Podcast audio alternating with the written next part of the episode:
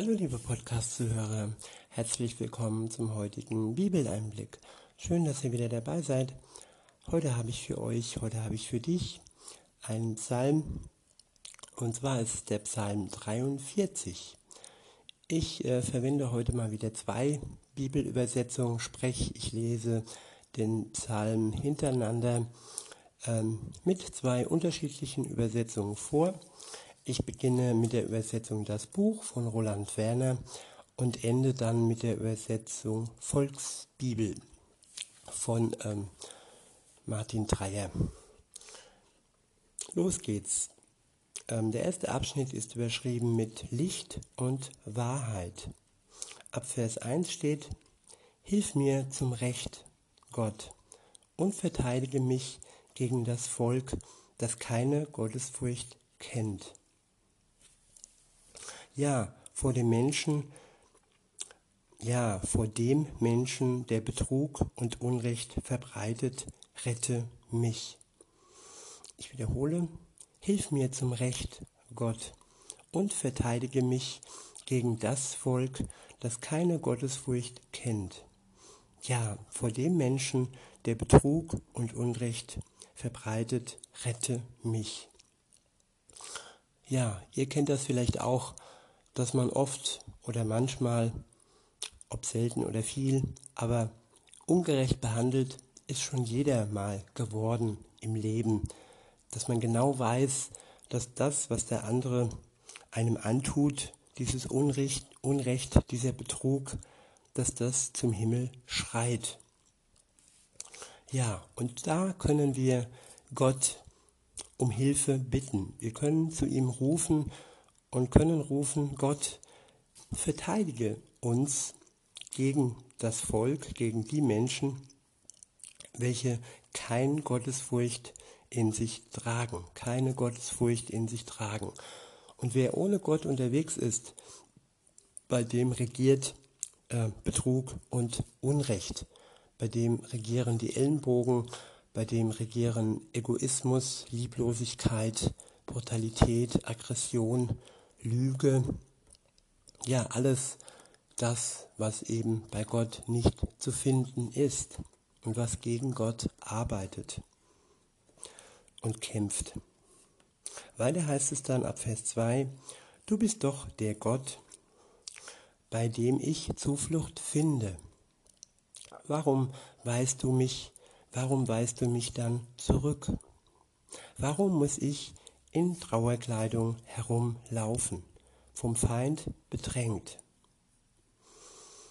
Ja, manchmal scheint es so, als werden wir zurückgewiesen. Aber diese Zurückweisung hat entweder etwas mit unserer Schuld zu tun, die zwischen uns und Gott steht und die wir erst einmal durch Jesus Christus beiseite ähm, räumen lassen können, der für unsere Schuld gestorben ist. Und ähm, ja, wenn wir das anerkennen und uns von ihm erlösen lassen, dann steht nichts mehr im Weg und dann ist auch keine Zurückweisung mehr nötig. Das wäre ein Grund.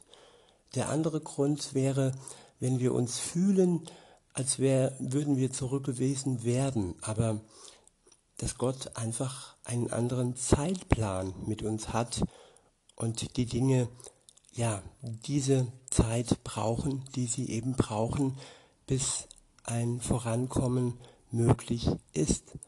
Dass uns vielleicht die Reife noch fehlt, eine gewisse Erkenntnis noch fehlt. Und das benötigt oftmals Geduld. Und das ja, lässt uns dann so den Anschein haben, als dass wir dann mit Trauerkleidern herumlaufen, traurig sind und vom Feind bedrängt werden. Aber wir haben Zuflucht bei ihm. Das hat der Psalmist auch ganz klar und deutlich gemacht. Diese Zuflucht ist immer ähm, gewiss. Ab Vers 3 heißt es, sende doch dein Licht und deine Wahrheit. Licht, das ist das Licht seines Geistes, das unser Herz hell macht, das unsere ja, Depression, das unsere ja, unser dunkles Gemüt wieder erhält, sagen wir es so. Und seine Wahrheit, die er uns sendet, die gibt uns Klarheit. Klarheit in unserer Ungewissheit und in unserer Verwirrung oder auch in unserer Verstocktheit. Weiter heißt es dann, sie sollen mich leiten und mich wieder hinbringen zu dem Berg, der dir geweiht ist, zum Ort, an dem du wohnst. Ab Vers 4 heißt es, dann will ich vor den, vor den Altar Gottes kommen, ja, zu Gott, bei dem mich Freude und Jubel erfüllt. Ich wiederhole, dann will ich vor den Altar Gottes kommen, ja, zu Gott, bei dem mich Freude und Jubel erfüllt. Er erfüllt uns mit Freude und Jubel. Wir haben dann Grund zur Freude und Grund zum Jubel, weil Jesus uns erlöst hat, weil wir Befreite sind, befreit von unserer Schuld und frei ihm nachzufolgen. Weiter heißt es, dann preise ich dich mit der Zither. Gott, du mein Gott. Was ängstigst du dich, meine Seele, und stöhnst so in mir? Ich wiederhole, was ängstigst du dich, meine Seele, und stöhnst so in mir? Der Psalmist fragt sich praktisch selbst, er fragt seine Seele, ja, was sie denn, was sie denn ängstigt und was sie zum Stöhnen bringt. Und er gibt dann auch sich selbst die Antwort und die Lösung und ja, das Ziel vor, welches dann heißt, weiter steht dann, setz doch deine Hoffnung auf Gott, dann werde ich ihn noch einmal loben. Ich wiederhole, setz doch deine Hoffnung auf Gott, dann werde ich ihn noch einmal loben.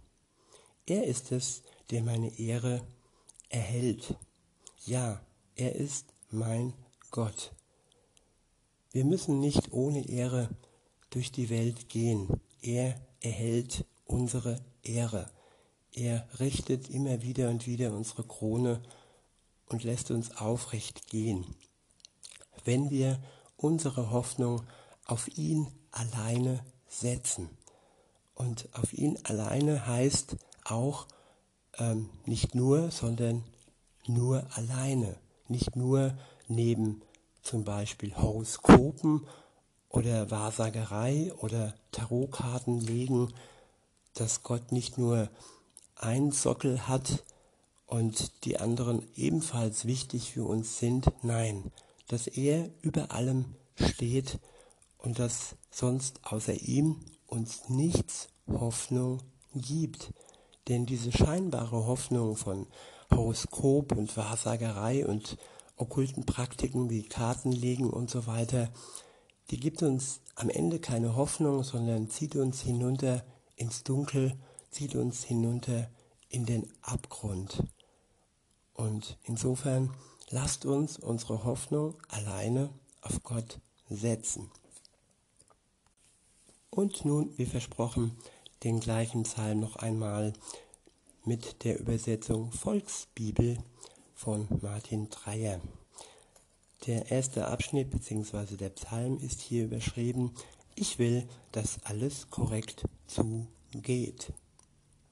Ab Vers 1 heißt es, Gott, sorg dafür, dass bei mir alles korrekt zugeht. Verteidige mich gegen die Anzeigen von denen, die unkorrekt leben. Leute nur bescheißen, die versuchen mich mit ihrem Dreck zu reißen. Du bist mein Gott, bei dir verstecke ich mich. Warum muss ich mich so, warum muss ich mich so einem Depri-Gesicht, warum muss ich mit so einem Depri-Gesicht rumlaufen? Hast du keinen Bock mehr auf mich? Warum geht es mir schlecht? Sag's mir ins Gesicht. Warum dürfen mich meine Feinde so quälen?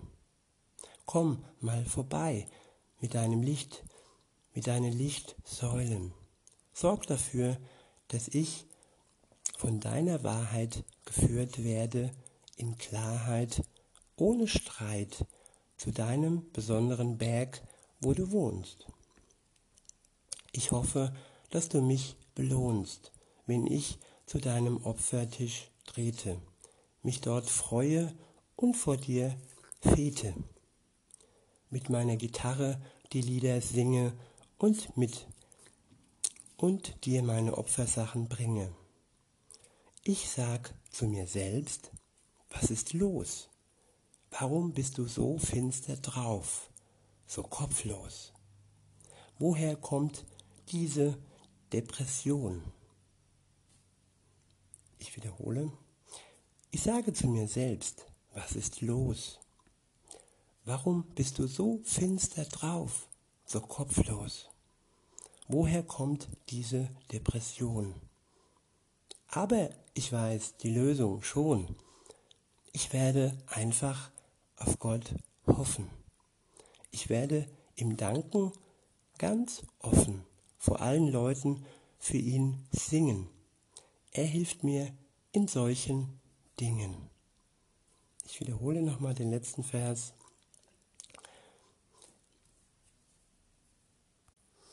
Aber ich weiß die Lösung schon.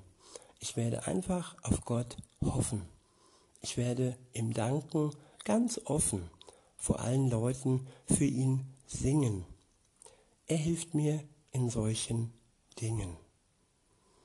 Gott hilft uns allen in Phasen, wo es wirklich dunkel um uns herum ist, wo wir kopflos sind und ja, wo wir uns tief in einer depressiven Phase ähm, fühlen. Aber es gibt eine Lösung. Und die Lösung heißt Hoffnung. Hoffen auf Gott. Hoffen ist etwas Aktives, man hofft, man richtet sich aus, man betet, man liest in der Bibel und man lässt sich berühren von seinem Geist. Und dann, auf einmal, wird es wieder hell und wir werden ihm dann danken. Wir werden ihm danken, ganz offen, vor allen Leuten, für ihn singen. Er hilft uns in solchen Dingen. In diesem Sinne wünsche ich euch noch einen schönen Tag und sage bis denne.